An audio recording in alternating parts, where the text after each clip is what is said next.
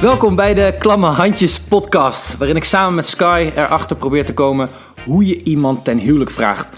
En zoals de titel van onze podcast ook al aangeeft, kan dat behoorlijk zenuwslopend zijn. Mijn naam is Maxime en welkom bij de Klamme Handjes podcast.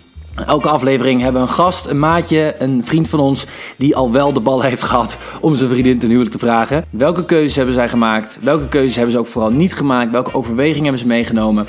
Uh, zodat wij daar, Maxime en Sky en jullie luisteraars van kunnen leren, mee kunnen nemen in onze eigen proposals in de toekomst.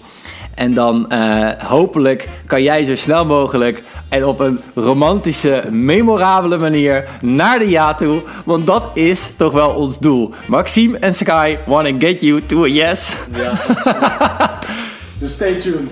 Stay tuned. Someday, when I'm awfully low, when the world is cold, I will feel a glow just thinking of you and the way you look tonight.